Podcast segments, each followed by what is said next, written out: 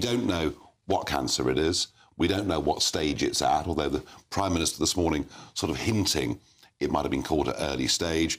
We don't even know what treatment he's having. And then today we see him leaving London in a helicopter, heading up to Sandringham. You've got any idea what's going on? Well, I think what's going on is that the King, I'm speculating, but the King is a great fan, is always promoter of alternative medicine.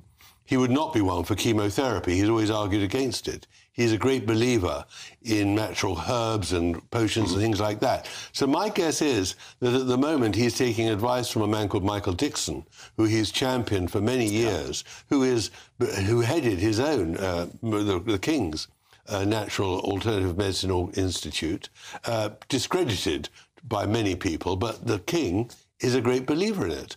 And I, be, I was always last night, I was very surprised that people kept on saying, well, he's going to have chemotherapy or radiation or mm, the rest of it. Mm. You know, he doesn't believe in it. He does not believe in it. It's a risk. I find it's a risk. And I think going to Sandringham is where he wants to take these alternative medicines Interesting in, line in, of in thought. a quiet way.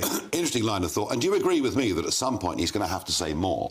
I think he is, but I think he had no alternative but to disclose that he had a problem because he would A, disappeared, and B, he was in hospital. It would have leaked. Someone would have sold Yeah. it to a newspaper. Yeah, and a cancellation of Exactly. public There engagement. No, I get that. The point I'm making is, having been so open initially about what the problem was, now we know it's cancer and that's all we know. Don't you think that the sort of just speculation is going to reach a level over the next few days where they have to No, tell I us don't more? actually, because we don't speculate anymore what uh, Kate, the Princess of Wales, had or has. And No, it dies down. It dies down, and rightly so. I mean, there are many people who know what Kate has had, Hmm. uh, and one leaves it at that. There's no reason to broadcast it. And the same with the King.